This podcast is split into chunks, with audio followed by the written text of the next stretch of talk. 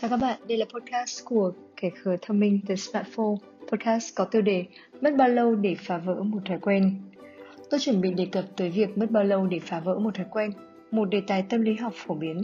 Có một câu danh ngôn đại ý là đến một ngày bạn sẽ tỉnh dậy rồi bạn sẽ chẳng còn thời gian để làm việc mình vẫn muốn làm.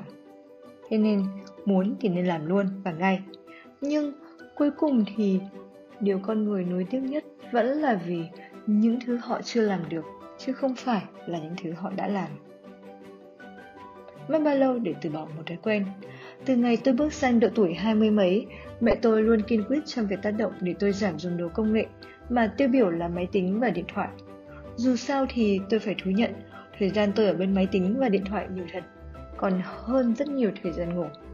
Xem ra, nếu như loài người đã khám phá ra thế giới thứ ba, thứ tư, thứ năm, thứ sáu, tôi cho là đã đến lúc để công bố về chuyện tình yêu với những vật thể ở thế giới thứ bảy.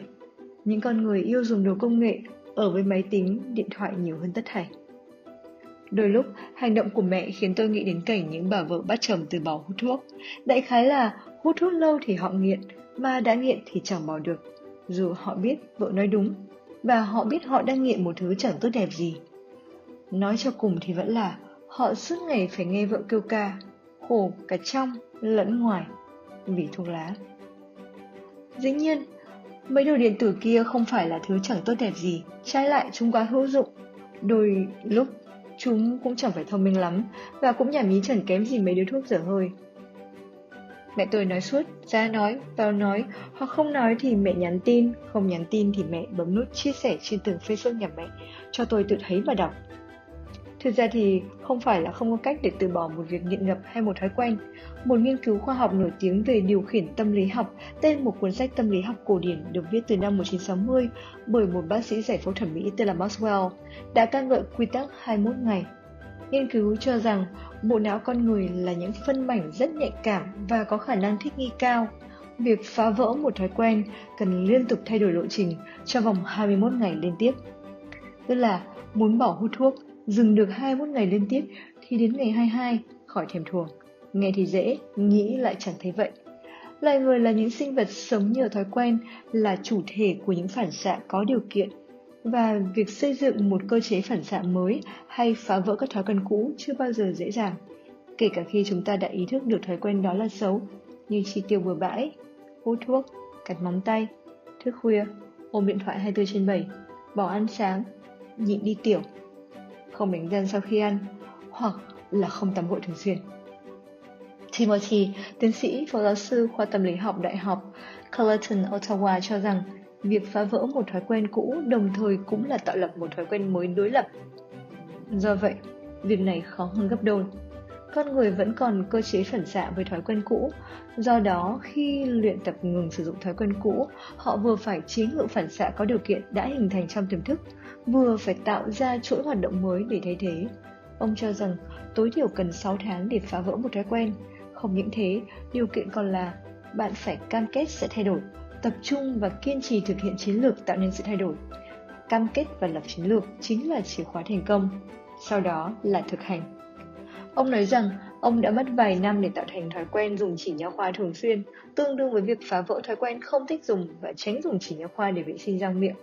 Và quả là bất cứ việc phá vỡ nào cũng dẫn đến tình trạng mất cân bằng và thường trong cuộc đấu tranh giữa tốt và xấu xấu lại dễ thắng hơn vì đơn giản là nhiều khi dễ làm việc xấu hơn là làm việc tốt con người muốn đá đít đống thói quen của họ vì những lý do liên quan tới giá trị bản thân họ hơn là thay đổi vì áp lực từ bên ngoài. Lấy một ví dụ bên lề, bí quyết tôi học được là nếu muốn phản đối một người chính là đừng phản đối. Thật đấy, đừng công kích và đối đầu hay gay gắt. Bản tính con người vẫn là lo cho mình trước, càng lớn thì ý thức này càng mạnh, khả năng kháng cự đề phòng áp lực từ người khác càng lớn. Tôi có người bạn chán người anh, người yêu, lúc lắng lòng, nó nói nó sẽ chia tay vì nó nhận thấy rồi tình cảm này chẳng tới đâu được thế mà một hôm đẹp trời. Bố mẹ thấy anh người yêu tới nhà chơi kiểm duyệt một hồi thì hôm đó đóng cửa bảo con con mà lấy thẳng đấy bố mẹ sẽ tử. Thế là tự nhiên bạn tôi quay sang bảo vệ tình yêu đòi cưới bằng được. Kiểu như lúc biết sắp mất mới thấy tình yêu thiêng liêng như thế nào à? từ góc độ bên ngoài mới thấy lạt mềm buộc chặt giá như bố mẹ bạn tôi chẳng phản đối, cứ làm kháng chiến trường kỳ thì tự một ngày xấu trời, con của bố mẹ cũng sẽ làm điều mà lý trí đã bách bảo. Susan Cross, tiến sĩ, giáo sư bộ môn tâm lý khoa học thần kinh Đại học Massachusetts, tác giả của Hoàn thiện cuộc đời ở tất cả mọi lứa tuổi và nhiều bài viết tại psychologytoday.com không bỏ qua đề tài này. Cô cho rằng phá vỡ một thói quen nghĩa là bạn phá vỡ một sợi dây kết nối tiềm thức trong não bộ. Trong một số trường hợp đặc biệt, thói quen có thể bị phá vỡ ngay tức khắc nếu như bạn phát hiện ra bạn có nguy cơ mắc bệnh ung thư phổi vì bạn hút thuốc quá nhiều hay suýt bị xe bus đâm khi nhắn tin trong lúc sang đường. Không có câu trả lời cụ thể cho câu hỏi mất bao lâu để phá vỡ một thói quen. Tuy nhiên, bạn có thể giải quyết vấn đề này trong vài tuần lễ bằng cách sắp xếp các kế hoạch dự phòng thay thế, bắt đầu từ việc tặng thưởng cho mình. Nếu như không quay lại thói quen cũ thì tôi được gì? Ví dụ, để ngừng cắn móng tay, bạn sơn móng tay thật đẹp. Việc sơn móng tay vừa là kế hoạch dự phòng, vừa là một phần thưởng. Có điều, bạn phải nhớ sơn lại khi móng bắt đầu chóc. Sau vài ba bộ móng với bàn tay được khen là đẹp và hợp thời, bạn có thể sẽ quên dần sở thích cắn móng tay. Loài động vật nào cũng có động lực mạnh mẽ trong việc học tập, đặc biệt là với con người. Hệ thần kinh được thiết lập bên trong cấu trúc não con người là nền tảng cho bất cứ thứ gì chúng ta học được. Và một khi các nếp nhăn đã được thành lập, chúng khó bị thay đổi. Thay vì phá vỡ những cấu trúc thần kinh này, điều chúng ta nên làm là chỉnh lại hướng của năng lượng hoặc từ chối các động lực hỗ trợ trong việc tăng cường tần suất của thói quen. Ví dụ, nhiều người cố bỏ thói quen cờ bạc. Họ nói rằng chưa bao giờ họ hết bị thôi thúc đi đánh bạc cả, bởi vì mô thần kinh vẫn còn đó. Nhưng mà họ cố gắng chuyển hướng năng lượng tinh thần sang cách khác như là chơi các trò chơi thể thao, có liên quan tới yếu tố thắng thua nhưng không có cá cược. Họ cũng tránh đến những nơi người ta hay tụ tập đánh bạc để không rơi vào trường hợp thèm quá phát điên mà ngựa quen đường cũ. Bởi vì não bộ cũng là những cỗ máy có khả năng học tập và là người có các công cụ sẵn có để làm nên thay đổi. Việc bạn nên làm là tiếp tục liên tục đặt các câu hỏi về luật nhân quả để não bộ hình thành ý thức phòng vệ. Ví dụ, nếu mình không tắm cả tuần thì việc gì sẽ xảy ra? À, mình sẽ bị hôi, mình sẽ bị ghẻ và chẳng ai dám ngồi gần mình hay làm việc cùng mình. Cơ thể mình cũng sẽ đau nhức và cơ số bệnh tật sẽ phát sinh.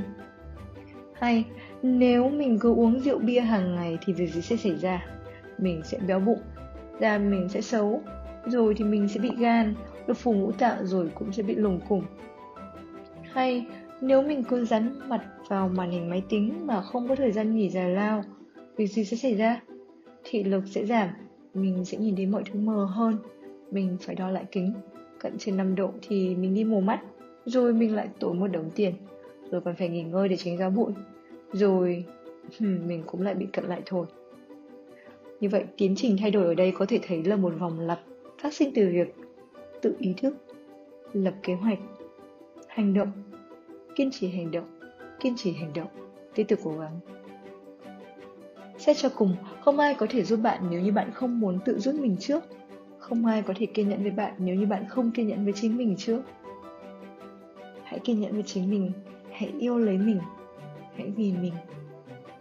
Cảm ơn các bạn đã lắng nghe podcast của The Smartphone, kẻ khờ thông minh. Chúc các bạn một ngày khờ khạo, thông minh và đáng yêu.